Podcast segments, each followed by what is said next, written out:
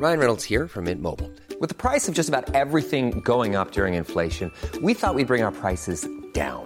So to help us, we brought in a reverse auctioneer, which is apparently a thing. Mint Mobile unlimited premium wireless. Ready to get 30, 30, bit to get 30, bit to get 20, 20, 20, bit to get 20, 20, bit to get 15, 15, 15, 15 just 15 bucks a month. So, Give it a try at mintmobile.com slash switch. $45 upfront for three months plus taxes and fees. Promo for new customers for limited time. Unlimited more than 40 gigabytes per month. Slows. Full terms at mintmobile.com. Planning for your next trip? Elevate your travel style with Quince. Quince has all the jet setting essentials you'll want for your next getaway, like European linen, premium luggage options, buttery soft Italian leather bags, and so much more. And is all priced at 50 to 80% less than similar brands. Plus, Quince only works with factories that use safe and ethical manufacturing practices. Pack your bags with high-quality essentials you'll be wearing for vacations to come with Quince. Go to quince.com/pack for free shipping and 365-day returns. There's never been a faster or easier way to start your weight loss journey than with PlushCare. PlushCare accepts most insurance plans and gives you online access to board-certified physicians who can prescribe FDA-approved weight loss medications like Wegovy and Zepbound for those who qualify. Take charge of your health and speak with a board-certified physician about a weight loss plan that's right for you. Get started today at plushcare.com slash weight loss. That's plushcare.com slash weight loss. plushcare.com slash weight loss. Welcome to Mischief Makers, your one stop shop for all things mischief. Join your host, Dave Hearn, as he finds out what makes mischief, well, mischief. Okay, and we're in, we're away. Hello, and welcome to another episode of Mischief Makers with me, Dave Hearn. Uh, today, I'm delighted to say that I'm joined by another Dave, and expert lighting designer, the one and only David Howe. Hello, David. Well, hello, another DH. Yes, but I didn't even notice that. Double DH, DH squared. DH squared. There we go. Yeah. Hello. And so, are you a Dave or a David? I think I'm a David, Yeah, I've always thought of you as a David. and you've you've always been a Dave to me. Yeah, I've always been a Dave or just a D. But I don't That's know if that's true, an insult. Or or Mr. Hearn. Yeah, I do get Mr. Hearn a bit actually, right. Stage managers like Mr. Hearn. Yes, they do. Mr. Hearn to the stage, please. Mr. It's, Hearn it's to in my stage rider. again. yeah, I'm always disappearing. And Yes, not even in magic. Not Uh, intentionally. so- yeah. This uh, this first section is just a, a called a bit about getting to know you, about getting to know David Howe. Um, so why don't you just start telling us a little bit about where you kind of grew up and where you trained and how you got into becoming a, your sort of pathway into being a designer. Sure. I mean, um, I suppose the background is as a child, like literally before my voice broke, I was was big into singing and music and stuff like that. As you know, some people are. I used to sing in church choirs. I used to be in the local amateur operatic society. So we Oh. used to do shows and stuff. I can do a mean pickup time step. Um, I've um, never seen you do that. I'm gonna have to ask you to do that when I see Oh, you. I sometimes, I sometimes, I do sometimes do it in the middle of the stage when nobody's looking, but uh, you know, um, but I will show you at some point. A mean pickup time step. So yeah, I used to be, I, you know, this was when I was like uh, between sort of 9, 10, 11 until my voice started to change.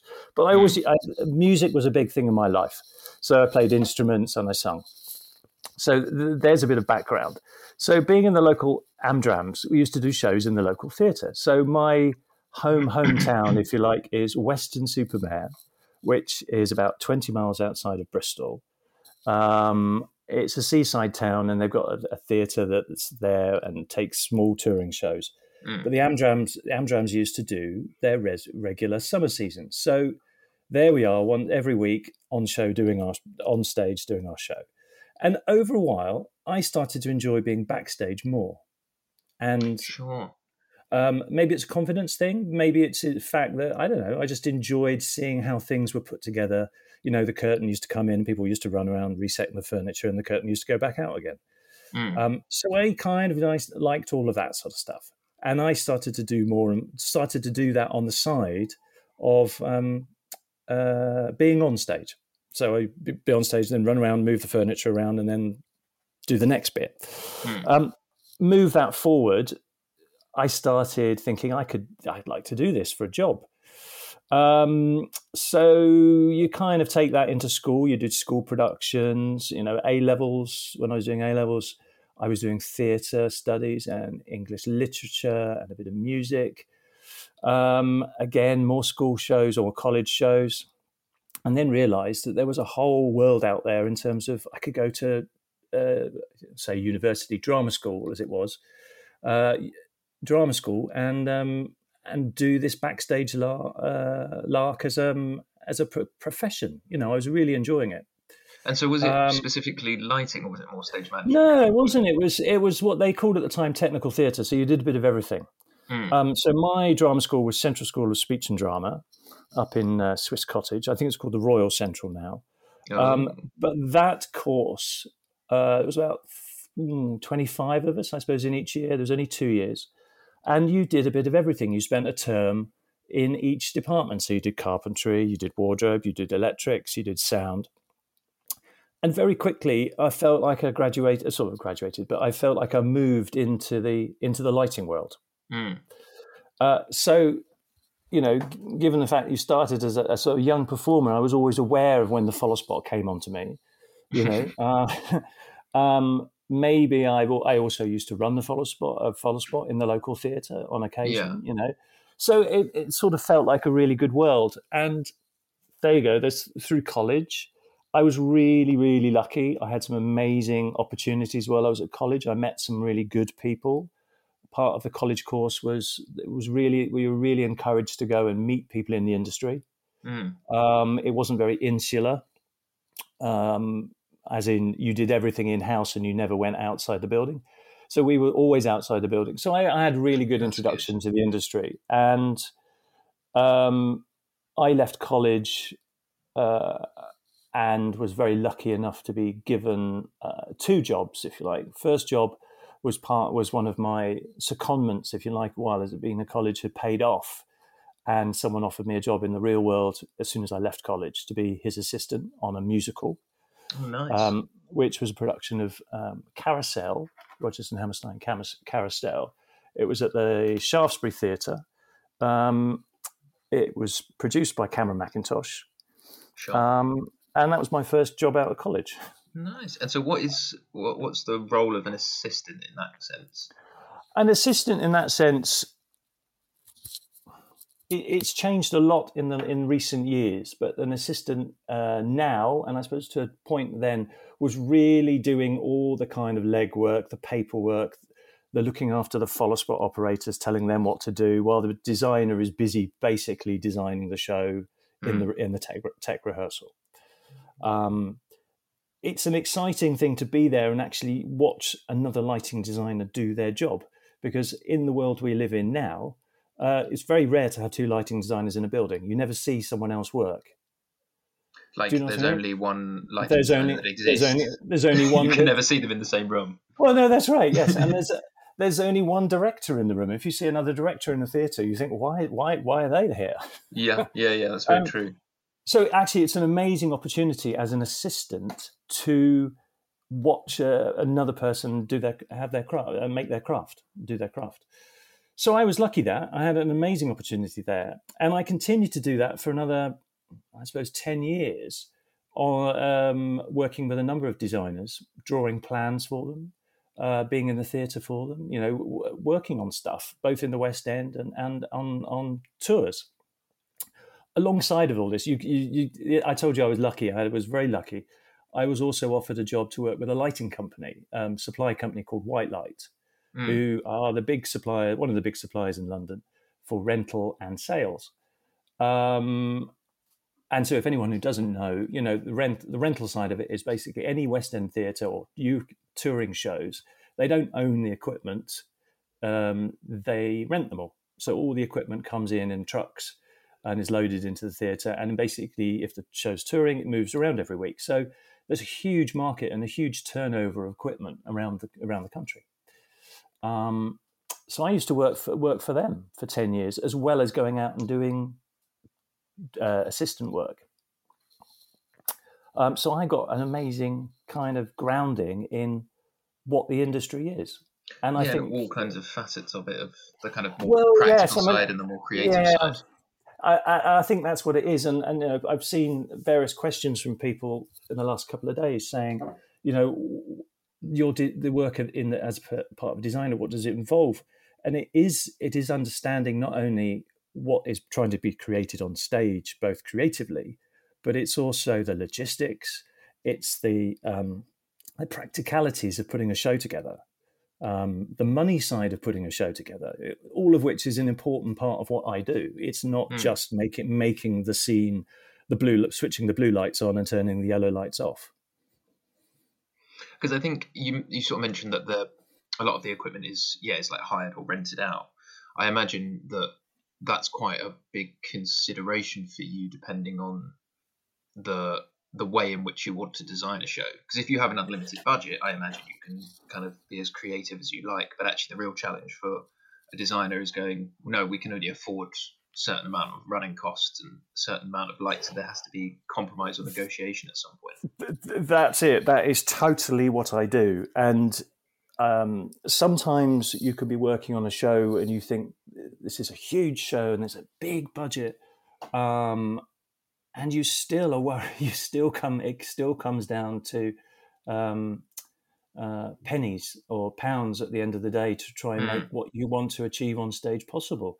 And it is always a compromise. And sometimes the compromises really help you because if you had everything, if you were given everything you ever wanted, you probably wouldn't have time to use it because you've got too much and mm. b you might come up with a with a very sensible and safe option and really you want perhaps to be trying something new or you know we we often have happy accidents in our world yeah because you're you know in, in, the same way as a performer will. You know you try something and you think oh this is never going to work but you try it and you go that really works. So I, I do the same. You know you might switch something on or or uh, you see something move in the theater and you think wow that's that that would just be perfect for this moment later on. So you know it's a happy accident. So it, it is all about balancing the kind of the the practicality with the the wish list um, and the budget. Yeah, I imagine there's uh, there's probably like a a kind of really fun creative side of it that you can kind of engage with, and then there's there's occasionally just sort of sitting in front of a, a spreadsheet or a production meeting and just being like, okay, here's here are my restrictions. But I suppose oh, trying to thrive within those. Yeah, totally. It, it, sometimes it becomes spreadsheet management, and sometimes it you put the spreadsheet to one side and you go like, "Please, uh, let's not think about the spreadsheet for two seconds. Let's think about what would be creatively the best thing here." Mm. Yeah, and, what can we achieve if we did have unlimited money? yeah, or unlimited time or unlimited resources. It's not always about money; it's also about time. You know, you've got mm. to you've got to balance with the fact that you load into the theatre on the Monday morning and you open on the Wednesday, you can only you can achieve so much in that time. Yes, and that's true. You've got to know what you you've got to know what you can achieve in that time, so you don't overpromise or underpromise to the other creatives in the room. Mm. And I suppose as well, like there's probably an element of um, something that I've kind of realised. I've been fortunate enough to do several West End shows now is that we get you know four to six weeks rehearsal, and you can sit in on those rehearsals, and you can sit in on those creative meetings, and you can talk about things, and you can have lighting plans, and you can kind of plan everything as much as you can. But actually, the reality of, of your job and and the guys actually rigging the lights and setting everything up is that you only really have that tech period, which is often only a few days. That's your kind of rehearsal, isn't it, in a way? Yeah, I mean that's also yeah my rehearsal. It's also my time to experiment, and mm. unlike the rehearsal room, um, where you've got, as you say, four weeks of uh, thinking about how you do a scene or how this how this scene works and maybe if we take those lines and put them at the end of the scene and then these lines but you know moving it around my my my my process of uh, experimentation is generally done in front of probably the whole cast, the stage management team, the producers sitting in the stalls, the director sitting in the stalls, all looking at the stage, going, "Oh, you're doing that." yeah, yeah, yeah. which is which which is fine um, because you you know I'm not, it's it's no it's no problem. In fact, it, it's just very exposing, and you don't necessarily get a chance to experiment um, without anyone seeing it. You know, and it Or- or depends how commenting it on depends, or commenting on it, and and you know, ev you know, the, the the the more shows we do, the more shows we we we all understand each other's processes. You know, um, we we see things we see, see things develop. We see how you know same way we see scripts develop. Mm. Um, you know, I've seen you guys up on stage. Um, you know, we we work a scene, we rehearse a scene in in a tech. Uh, we've all done our bits. I've done some lighting changes. The sound guys have done theirs. The set moves and da da da. And then there's a conversation, and we go, "Oh, maybe if we don't do this bit of the scene, but we cut from here to here, and we do this bit, and then we put another lighting change in there to make it feel like this." And suddenly the whole thing has changed. And we have to be we have to be nimble on our feet and all be versatile and change the lighting or change the set, change change the way of approach. Um, so I find it I find it exciting as well. I find that really exciting. And is that part of how you um, plan out uh, from kind of even before you get into the tech about where you're kind of physically going to have what lights rigged where so that you have a certain because you know you're going to need a certain amount of flexibility in the room that actually if you constrict yourself too much then y- I, I, you, you then become yeah. a problem Yeah, that, that, that's exactly it. I mean, my my process in terms of design, yes, I will look at each scene in terms of what it will look like and have a, a very strong idea about what I'm trying to achieve with each the look of each scene in conjunction with what the set designer's done, what the costume designer's done, what anyone else is trying to achieve. You know, um, I I- so I'll have that sort of idea in my head, Mm. but I'm so conscious of uh, what happens if we suddenly decide to do this. What happens if we suddenly decide to do that? Flexibility is, is one of the biggest things. Um, and, you know, I will therefore choose lights that maybe give me the flexibility to change things quickly, whether it be someone putting a ladder up very quickly and running up and making an alteration to a fitting, uh, or a light fitting, you know, suddenly that changes the look of it. And Mm. that's easy. Or it's a moving light, and I just ask the programmer to make an adjustment, and suddenly the color changes, and we're, you know, we're in a different, we're a different vibe entirely. So it, it, it, it that becomes down to the practi- practicality of it. You know, I've, I've spent a lot of time probably looking over the plans, going, if I put something here, how do I get to it? Um, if it was there, uh, what happens if we suddenly move the scene downstage right instead of downstage left? Oh, well, that's a moving light. That's easy. That can just be adjusted. But if it was a fixed light and I've spent some time focusing it, then that will be a problem in terms of making that happen quickly because time time is money. You know, we're all sitting in the theatre. The theatre is not full of people.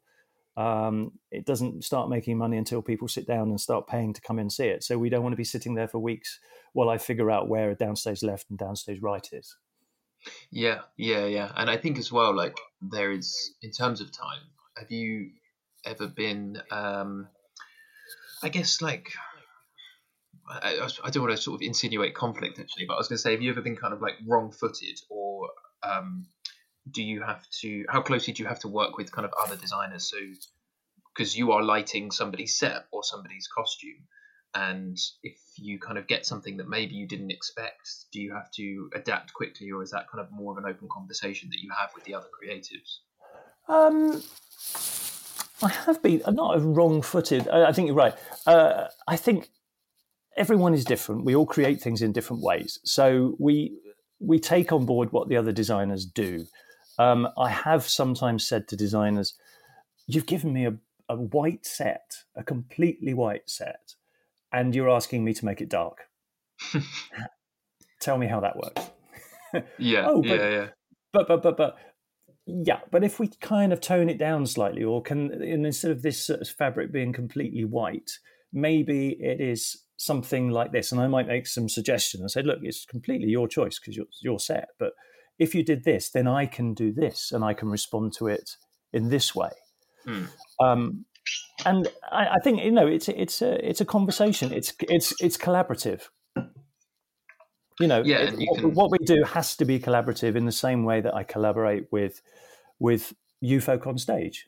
No matter who you know whether uh, it be mischief or anyone else it's about work all of us working as a team to get to the end result that we want. And it isn't about my lights your set someone else's costumes um, uh, the choreographer's steps. It's all got to be seamless, and it's all got to be blended together to make the one cohesive thing. Yeah, I think um, I think something that we've always, I guess, tried to do uh, at Mischief, and probably not always succeeded, but it's an aim is to try and kind of encourage compromise across kind of all departments, and just be like, you know, if there's something we can do to help realize a costume designer's vision or a set designer's vision or the director's vision, I think the only thing that we kind of uh, very rarely back down on, or, or that we're not willing to compromise on, is going basically every moment has to be geared towards making this as funny as possible. And so, like, we all individually might have to make sacrifices creatively if we're trying to make this as funny as possible, because that's ultimately the end game. But I think, yeah, trying to cultivate an environment um, what compromise sounds like quite. Do you know what I mean? It sounds like it's quite down. It's quite down environment, but sort of loving everyone's ideas. Yeah, yeah but I, I, don't think you're. I don't think that, that is any different. That whole ethos is any different to um, any any other production process I've worked mm. on. It's always, uh, you know, obviously you're doing a, a, a, tragedy. You're not trying to make it as funny as possible, but you're all trying to to come together to make that production the best it can be. Yeah. Um, and I think you know, you, you guys. I mean, we should probably I should probably say what I've done with you guys. So I've got sort of we've got some sort of background here in terms of yes, show, yeah, shows and stuff. Because I mean, I, I you know I work for other people as well, which is fabulous, and that means I can hopefully bring some of the skills I've learned with other people and mm. other shows because it, it, it's all it's all it's all amazing experience. I think, and you know other questions people have asked me recently is like, what experience do you have? And you, well, you bring it, you bring a little bits from from everything you do, whether you be doing an opera or um, whether you be doing a, a, a you know a, a, Shakespeare somewhere. It, it's mm. all experience that comes along and adds to the adds to the the, the melting pot of ideas that you can pull on. You know. And so, yeah, tell us a bit about how you came to work with Mischief and the and the projects that you've done.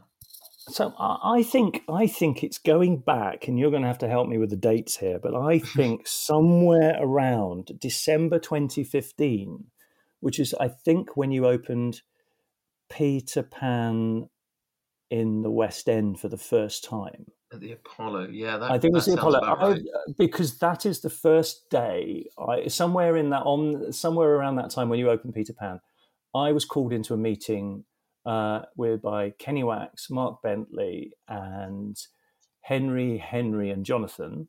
Mm. Um, as they were looking for a lighting designer for a comedy about the bank robbery, uh, yep. which was going into the Criterion.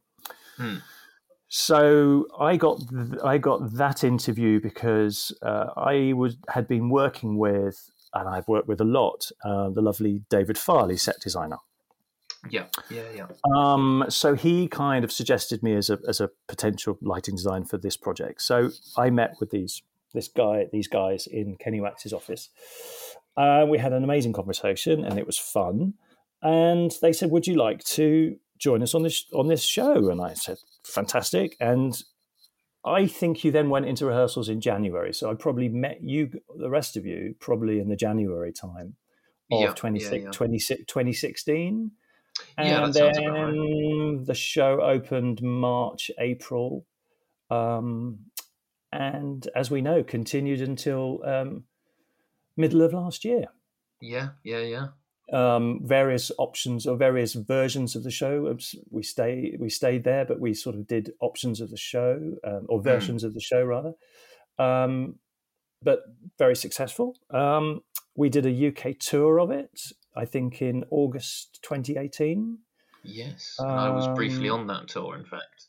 Oh, um, you did. That's right. yes, I've forgotten yeah. about that. Yeah, yeah, yeah. Because uh, I, I, I someone did their leg in. Sean, someone broke their hand, I think.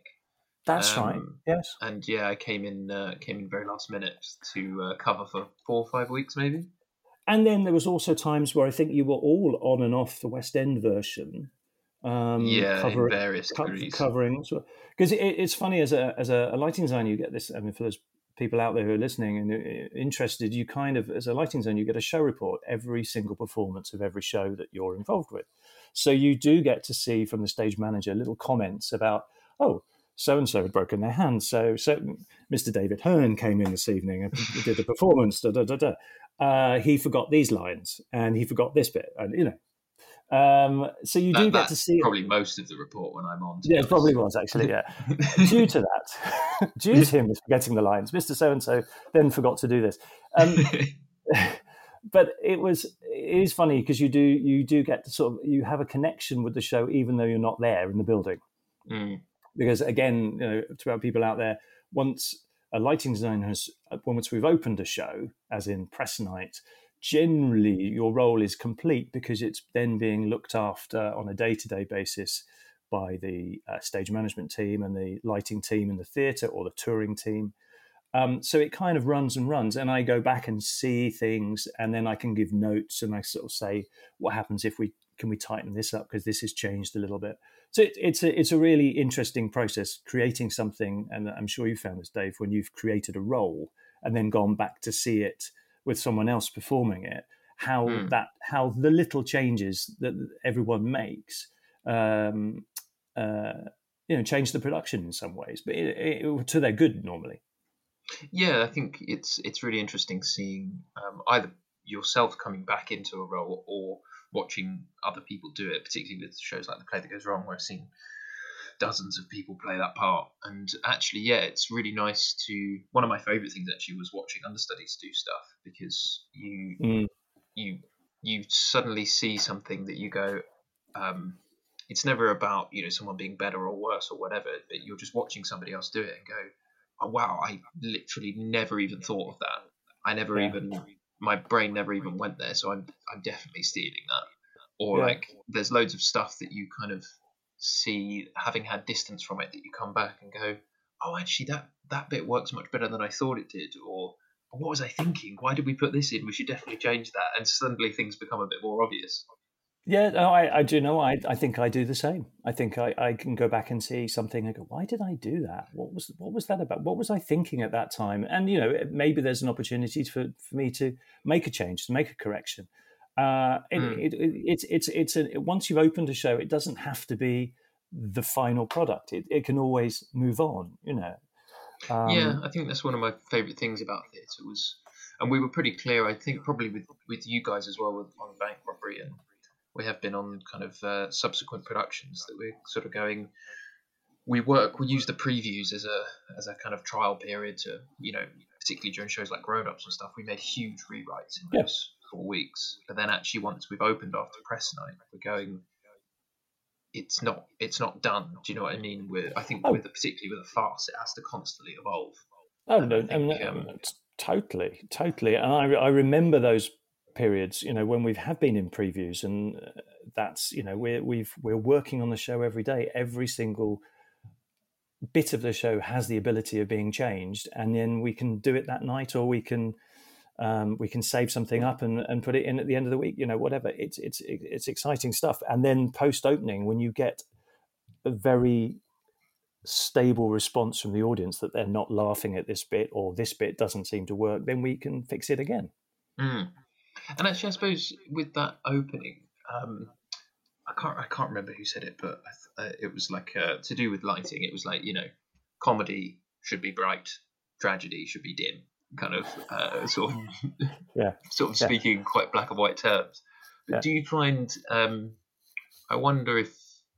Yeah, do you find after the show is open? Because I always say things like the, the audience are the best directors. Like they'll tell you very very quickly if something is funny or not do you find that you can help, particularly in mischief shows, like the rhythm of a joke or the button of a joke or the the ha- can you influence? Do you feel that the, the lighting can influence the way that a joke is received by the audience?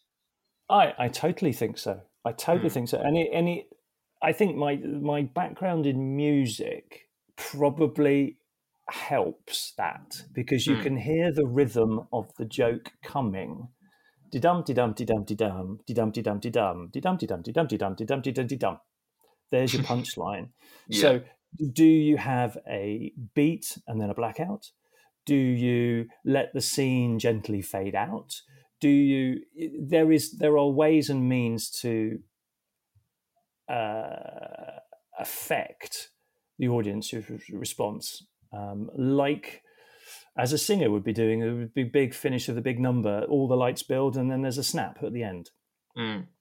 there, there, there, there, there's there is a, there's a definite way, and I think that's why you have to be on the same page as what goes on on stage. And the Yeah. more time you spend in rehearsal, the more you hear that rhythm.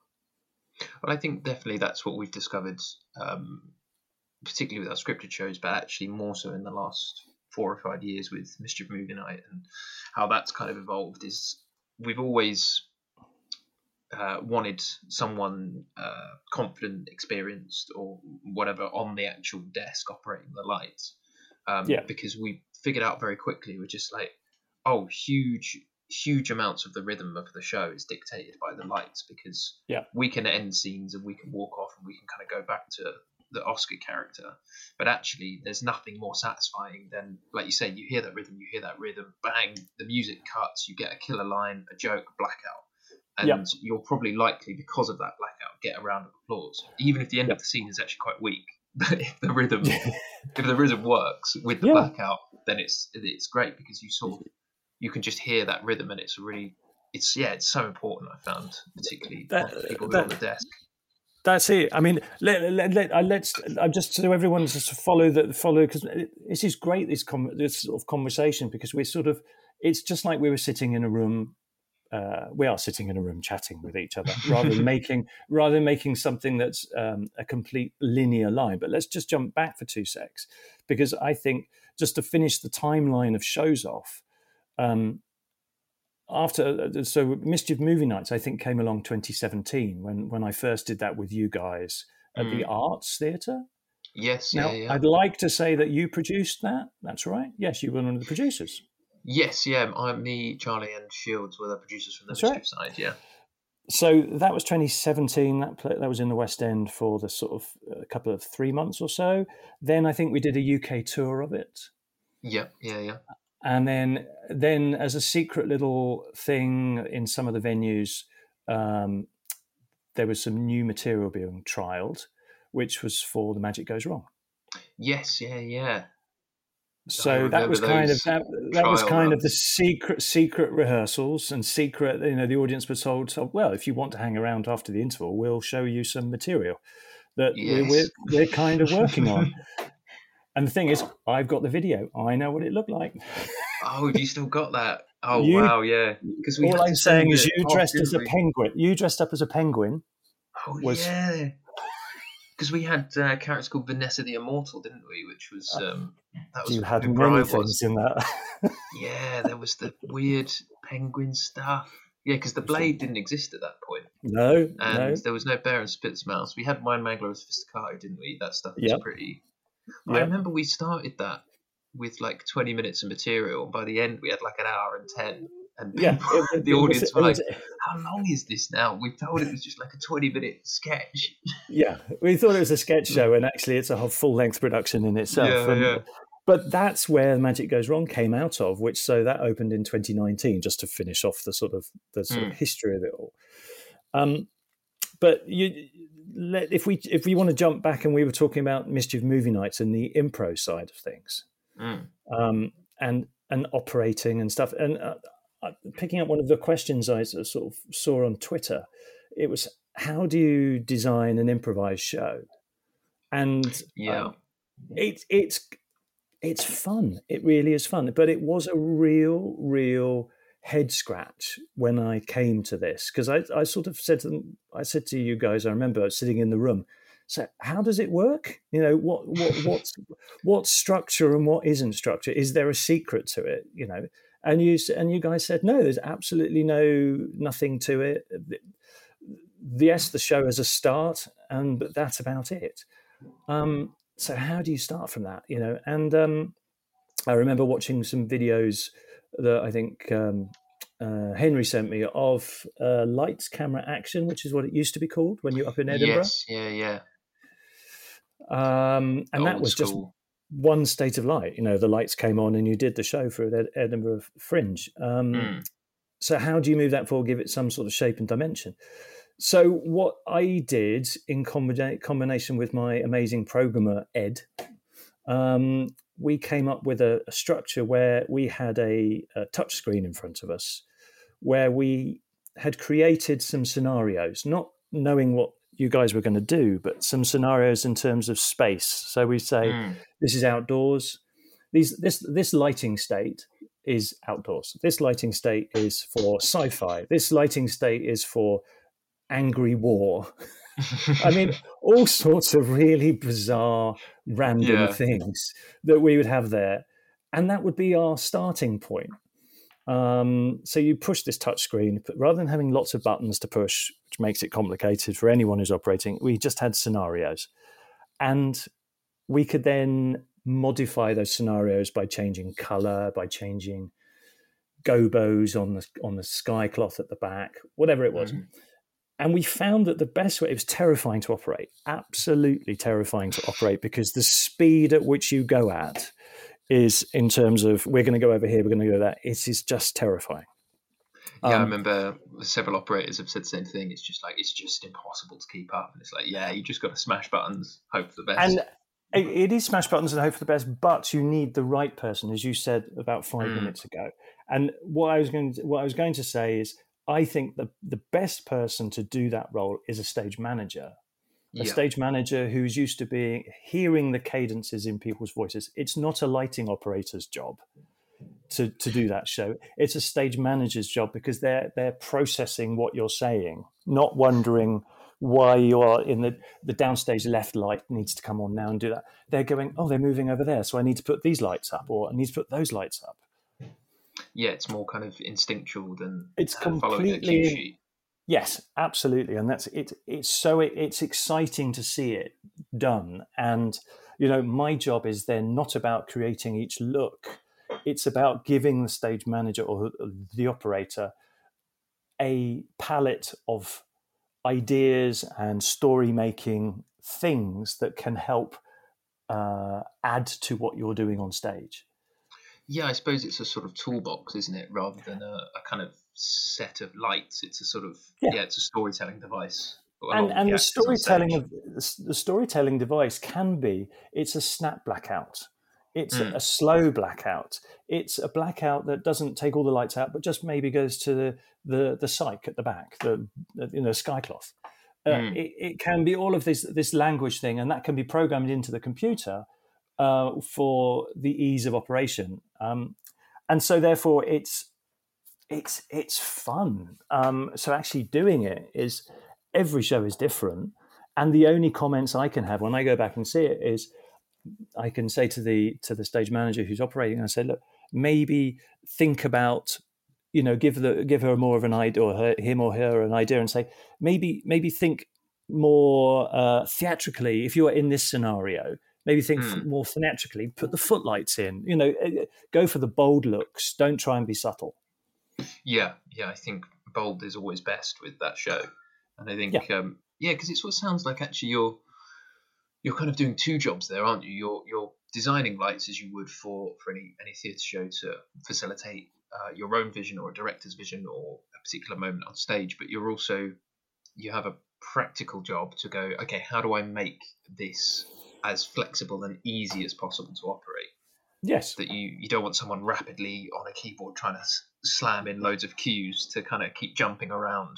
Actually, no. you need to come up with a, a practical way to do it. And I suppose, yeah, there aren't, I don't know if there are many other shows that kind of do that, you know? I, I, I don't think there really are. And um, that's why it was kind of a bit of a head scratch to get it. But when we got it, it, it became, we've used that footprint that we created in 2017 and mm. we continue to use it now because obviously uh, a bit of history for everyone that we've sort of did it in 2017. It then toured and then went away into the box for a bit, but then has come back various times for one-off specials.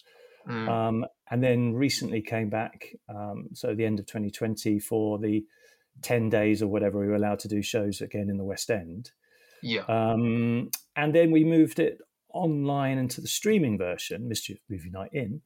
Um, and so then we we turn it into a streaming version, which is the, the, the difference is well, it's the same show, but it's just created differently. We had to create a studio.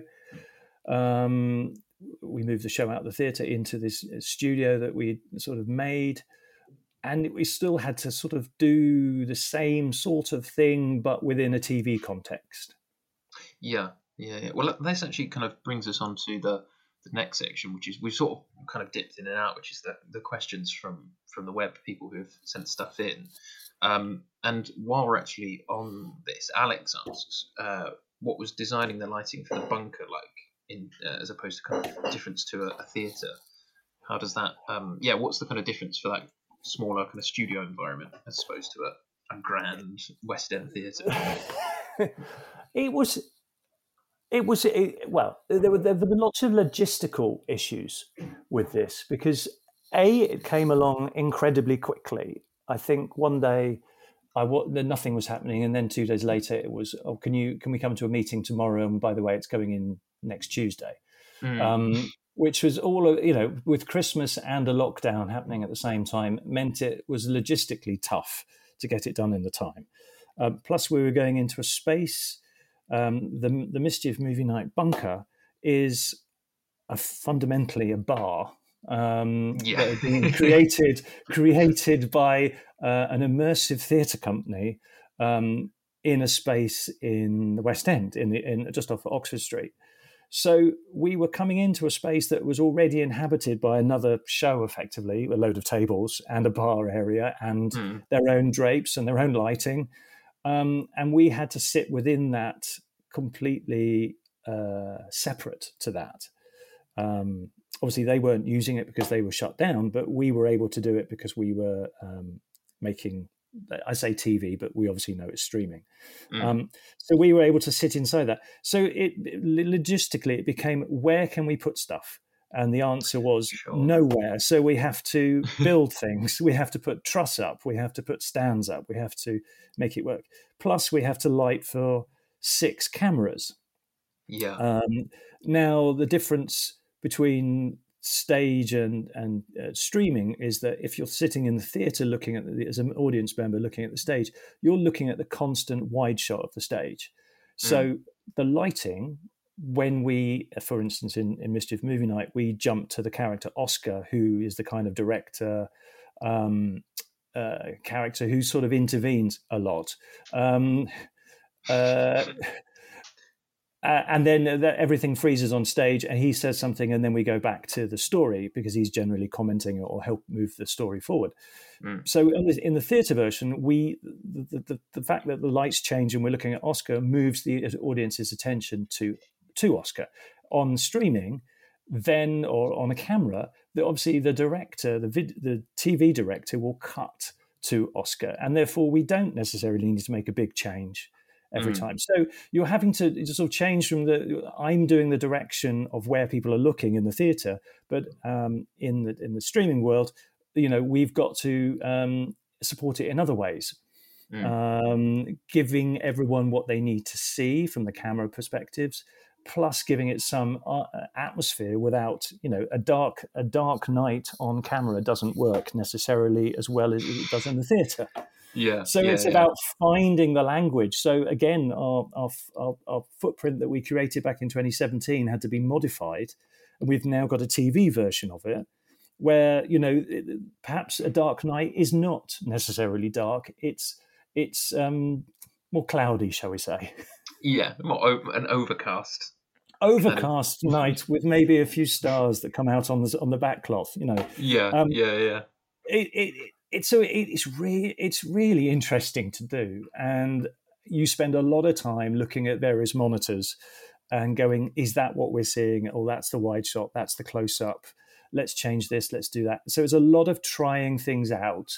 Mm. Um, and sometimes the only times you get to try them out because it's improvised is when it's going live to however many thousand people at, at any time. So you're you're constantly looking at a screen and making adjust, adjustments. Yeah, well, that actually kind of brings us on to Adrian's question when he asks, uh, "What's the most important skills um, for a lighting designer to design an improv show? Like, what are the kind of more difficult aspects of the job?" And I suppose you've you've touched on them briefly already with the the idea of actually the designer and the operator are, are very very key, but they also have two very different jobs. Um, but from a design perspective, what's the kind of key thing that you think to to a young budding lighting designer who's been asked to do an improv show? What advice would you give? Don't be too fussy. Don't be try. Don't do anything too specific. That, as you as you said earlier, that you know perhaps you'll never need. Make mm. big, broad statements. If it's a if it's a, a wooded wooded glade and you can afford some gobos that break up the light, go for it. Stick them on. You know, let's have lots of them, not just one or two that uh, don't mm. really read. It has to be bold. So just sort of um, yeah, brave bravery, bold, brave statements. You know, don't be too subtle. The if the cyc is um, a blue, let's make it a dark blue. Let's make it a bright red. Let's make it an orange. Don't be trying to be too subtle about things. Yeah, and I suppose that complements the performance style because I don't think it's very subtle either. really? What do you mean? we, we try, we try, but I think uh, yeah, the whole thing is just like quite broad and bold. It's like yeah, it requires quite a lot of attack. I think. Yeah, it, it is. It is an attack. It's a controlled attack because everything mm. you guys do is very controlled because you know you. Whilst you don't know what you're going to do when you do it, it's a very it's a very strong uh, mm. attack. Um, and I think I suppose I suppose we I do the same. I'm I'm nervous about it, but when we when I do it, it's it generally feels like it's it, the, the right sort of language is there. Yeah, yeah, yeah. And if you make a mistake in the same way the performer makes a mistake or feels like they're going down the wrong wrong track, I always say to the to our stage manager operator, change it. Don't be afraid. Don't be stuck with something that you're going to regret or looking is not looking great on camera. If you need a bit more light, bring that light in. Mm. Yeah, because you can kind of get away more, I think, particularly with Mischief Movie Night, about kind of seeing the cogs and the mechanics of the show. And I think actually there's something really delightful about watching a, a, a lighting change, a lighting shift, and feeling that there's somebody else making decisions, making offers, not just the guys on stage. Absolutely, and and I always again I say to the operator, and it's about giving them the confidence to do it. That they don't feel that they have to do the best performance. They have to do the best performance all the time, but they don't. If they don't, if they if they if they miss their own, um, they miss their own. They don't think they're doing a great job. They can make it better, and I think mm. that's what the most important thing is to do is to give them that ability to change it. And by that i've got to have the right things in the air to make it to change it with you know? Um, yeah. you know if if those four lights that do the front light aren't bright aren't bright enough then that's my fault. They can't make it any better. So yeah. maybe i have some better lights in better positions that that, that do the work. Um, uh, and i think the you know let's say there were eight people on stage there are two musicians nine ten there is uh, five, four camera guys. There is a stage manager. They're all contributing the same. They're all contributing to that performance. It's not just the eight people on stage. Mm. Yeah, there's a there's a. They're all giving thing. a performance. Yeah, yeah, and helping kind of build that story. Yeah. Um, so I think it's about going back to the question. I think it's it's about being making bold bold choices and having the um, having the guts to go with it. Yeah, yeah. And make it make it better. Make it better. If it doesn't work, make it better. You know. Um, it's, very, it's like we do, like, it's like we do in it's like well, it's like like what we do in the theatre anyway. You know, we're we're working on a show. We're in previews, so we're changing it every day. We're making it better every day. We're throwing things out. We're changing things that we've been we've been talking about for weeks about how we're going to do it. And then when we see it, we go, "This isn't working. What can we do to make this better?" Mm.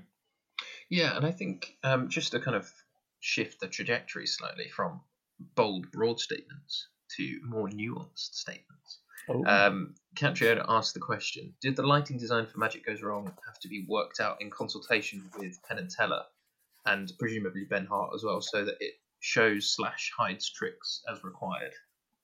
So I imagine that's quite a tricky balance. It, it, it is because uh, I, am kind of I'm really intrigued by magic. Anyway, I've always been interested in the same way I quite enjoyed standing backstage watching watching a show when I was young going mm. on. You know, seeing seeing everything that goes on behind, or you know what the audience don't see. So I've always been intrigued with that. Um, so actually, to work with, uh, as you as you rightly say, uh, the lovely Ben Hart uh, and Penn, um, and Teller by, uh, although he wasn't in the theatre, but you know by remote control, um, mm. is to, to, to, see what they want me, see what the, hear what they want the audience to see, and see with my own eyes what I don't want the audience to see. Mm. Um, so yes, it, it, incre- there are lots of things we kind of want.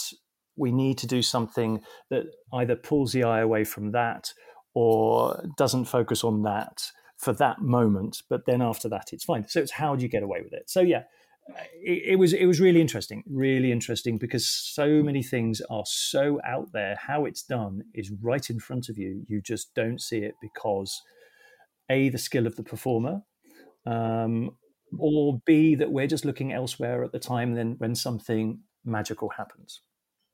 Yeah, and I think like there's there was a lot of uh, I was quite surprised actually about how much of it I remember speaking to Ben and, and to Penn actually and how much of it comes together in the tech because obviously in the in the room you know it's it's as an actor it's completely exposing because you're in a room full of people who essentially know how all of the tricks are done and yep. you're just being lit by whatever strip lights yeah. are in the room um, yep. and you're just completely exposed and actually there's there's a very uh, a nice feeling of, of, of, confidence when you get into the theatre and you see that you're on stage and there's darker areas that you're like, oh, I can kind of escape or I can kind of hide parts yeah. of the, the trick in these areas. And yeah. I suppose for you, did you watch quite a lot of the magic rehearsal in the end, just so you kind of got the shape oh, of I the did. tricks? I, I, I, did. I mean, I even videoed them. So I actually, you know, I, I often video rehearsals because I can mm. then, whilst I can take so much in when you're watching it fly by in front of you in a rehearsal room, but then coming back home and then working through at each moment, going, right, so this is what happens. That's what happens there. Yes, yes, yes. You know, you you get a sense. I can I can actually put together a lot of the um, the logistics and the practicality of it away from being in the rehearsal room. So yes, mm. I did. I, I, always watch a lot of what goes on. Um, and, I mean, it's it's hard to talk about it without giving away certain tricks here, but I do remember a moment where Penn came up on stage and give it, gave a complete masterclass to Nancy, who was playing Bear, mm. uh, going into the cannon firing trick. Yes, yeah, yeah. Because Bear, Bear and Spitzmouse kind of do a little section in front of the front tabs, and they go through the tabs, and the tabs open, and, and uh, one climbs into the cannon, and one um, one climbs into the cannon, um, and then suddenly we're, we're, there's a trick happens, and yeah, without spoiling it, um, mm. Penn came up on stage and gave a complete masterclass on how to do something and a, a thing uh, and I remember watching that, thinking, "This is the one the best one of the best magicians in the world giving us a masterclass." Yeah, and it wasn't about lighting. It didn't. It wasn't about how it was lit. It was just the timing and how how everything in the tech stopped for us for that moment, and it was it was just a joy to watch. I yeah. I'm not sure if you were there that day or No, I was. I, I, I, know exactly the moment that you're talking about, and I know exactly yeah. why it's quite hard to say in yes. detail. but but it, it, it, was it's about that tech process, and mm. you know. I find the tech process. Some people get very stressed at it because it's oh my god, it's the time where everything has to be proven. Mm. Yes, it is, and you do, and that's kind of what we have to do. But it's also the most creative time because it, it, it, it, the, the nuances of what, what you, you know, as a performer, you do something in that tech. I respond to what I see, and I've changed the timing on a cue or a lighting change. You know, um, uh, it's such an exciting time uh, for to putting the little nuances and and, thing, and and the rhythm into the show. Mm. So go back to what we were talking about blackouts and the end, end of scenes. You you guys come on and do something that in the rehearsal room they've never done, but you do it and it goes like that's it. That's the energy for the end of the scene. That takes us into the next bit. Or Um, Henry Lewis coming down as the mind mangler. He did the way he walked and the way he stopped felt like there was a change at the end of that him walking down stage to his play on music and that became mm. a lighting change uh, that in the rehearsal room perhaps I never really saw because he just kind of walked on and said his said his lines. Yeah. But he did something, and that you know, and that's the exciting bit because you you look at it and you go, "This is I can now layer this. This is this is exciting." Yeah, and I think I think you're right. I think I find I think techs can get quite stressful because I think particularly for actors because because we're not involved necessarily with all of the stuff that's going on and you just have to trust that you know there's minutes and minutes of silence but in that silence people are working. And i think one of my favorite things about tech is that it's often quite um, it should be quite a calm environment.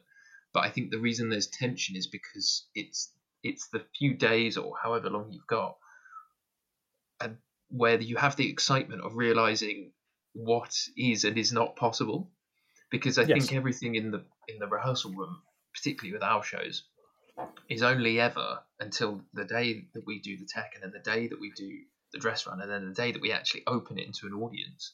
All of that stuff is only really working in theory, and actually, yeah. a, a, a tech is a really good and exciting opportunity to be like, well, that thing that we've just spent six weeks figuring out, we we've just realised in ten seconds is never going to happen. Yeah, yeah, yeah, yeah, yeah. I mean, it's the same. I, I see it often is when you when you have um, a director and designer explaining a model to a company at the film the first day of rehearsals, and their mm. big hands come in and say, "Well, this moves over here, and then this flies out," and then you walk down stage and you say these things, and you go, well, "How's that? How on earth is that going to work?" Yeah, yeah. oh my! I love God. those little models. Those well, I, I, it's, it's, brilliant. I mean, it, they're, they're, a brilliant way of explaining the, the, the sort of look of the show. But mm. sometimes you do look at it and go, "Well, how how how does that work?" And it's only at the point in the tech when you go, "Oh, it's going to take three minutes to fly out, is it? Oh, right, because it's that heavy." Hmm. Yeah, yeah, yeah. So what can we do, and how do we make that work? Well, we can't change physics. We can't change that. So you know, someone then says, "Well, maybe I come down stage." and we put a little mini scene in of something going on here, or we need more time down here. Do we ask the audience to do something? And that's that's the fascinating thing. Um, and we've we've all got we've all got things like that, which we you know I suddenly realise I've got um, uh, one light needs to be in two positions in um, alternate cues, and you go, well, how do how, hmm, how do I've got that? Get around that then, and you find way and creative ways of doing it. Um, I'm afraid I think we're going to have to bring it to an end, Mr. Hal. We're, we're oh, approaching the end here. But I would say. I've actually, been waffling on. I'm terribly no, sorry. You've been doing it. It's, it's been a really interesting conversation, actually. I think so. Um, we've got about five minutes left. So to close, um, will you just kind of, you've sort of uh, uh, touched on it already, but anyone who's thinking about going into, um, a younger person who's thinking about going into design or to stage management or to kind of get an education in, in, in designing in, in any sense, do you have any advice for that person if they're worried or scared or second guessing themselves? Don't be worried and scared. Um, the most important thing is go see stuff. Don't have to go and see stuff in the West End, although all mischief shows are available. Um, but go and see stuff. Go and see stuff in your local theatre. Go and see stuff um, Eh, in on the fringe. You know, if you're living in London, off West End theatres, go and just see stuff and have an experience of going to the theatre and know what you enjoy, and go and see stuff you've never thought you'd enjoy, and you might you, you might be surprised. So go and see lots of theatre. Um, if you've got a local theatre, get in touch with them and say, Hi, I'm really interested in working backstage. Can I come and look backstage? Can I come and observe one day? There are lots of options out there. Um, if you want to be in lighting design or projection design or want to be involved in lights and stuff, there are organizations you can you can contact or have a look at their websites. There's the Association of Lighting Designers, the ALD, um, which is all manner of people involved in lighting. Um, get together, talk. There's online communities, forums, all sorts of stuff, and you get to see what's going on look at the drama if you want to go into sort of further education, which is a great way. And I'd say, I, I going back to where we started, I did two years at a drama school. There are lots of drama school courses that do all sorts of manner of technical courses now, um, with degrees and all sorts of things at the end of it. Um, I don't think anyone's ever asked me for a qualification in what I do and I trained in I trained in technical theatre. That's my eight. I've got an HND apparently in technical theatre. I don't think anyone's ever asked me to show that qualification because it's more about experience and making contacts with the real world. But those colleges do have contacts with the real world. So actually going to college slash university slash drama school, you will have contacts, make contacts in the real world that will give you a chance to get a job they're um, a good kind of springboard into the industry. Yes, yes, it, it, and you will you will get opportunities within those courses. They will get people into light shows. They will get people into design and direct shows. That, that you will get a, an insight into the real world before you actually hit the ground running.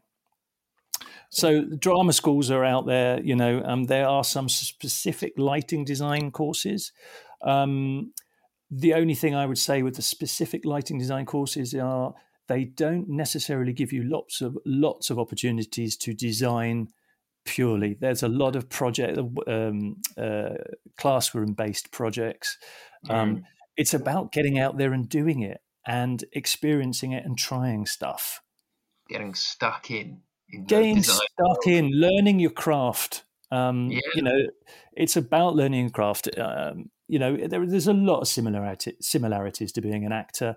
You know, um, you are obviously got to be talented as an actor. You've got to be talented as a designer or a stage manager, but you mm. you got to have you also got a chutzpah to actually meet people and talk to people and find out what's happening. And you say, "Oh, I can do that," or "I'd like to try that." And you know, chances are, if you are the right person in the right place at the right time, uh, things will happen.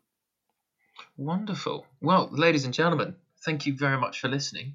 Uh, I've been uh, Dave Hearn talking to the wonderful David Howe. Uh, please do the DH squared.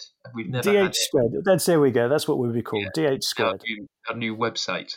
and uh, yeah, keep an eye out for our uh, next podcast. And obviously, um, contact David on Twitter if you have any more questions. Uh, ladies and gents, thanks for listening and keep making mischief.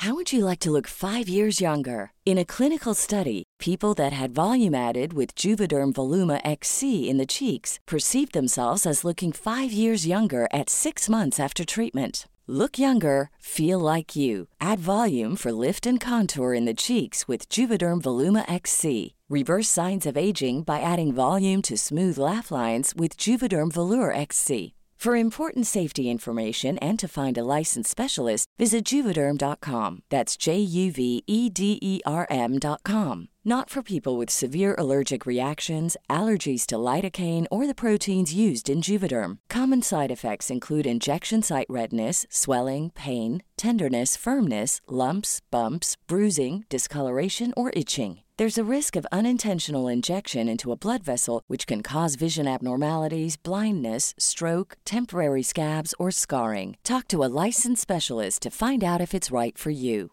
Even when we're on a budget, we still deserve nice things. Quince is a place to scoop up stunning high end goods for 50 to 80% less than similar brands. They have buttery soft cashmere sweaters starting at $50, luxurious Italian leather bags, and so much more. Plus, Quince only works with factories that use safe, ethical, and responsible manufacturing. Get the high-end goods you'll love without the high price tag with Quince. Go to quince.com/style for free shipping and 365-day returns.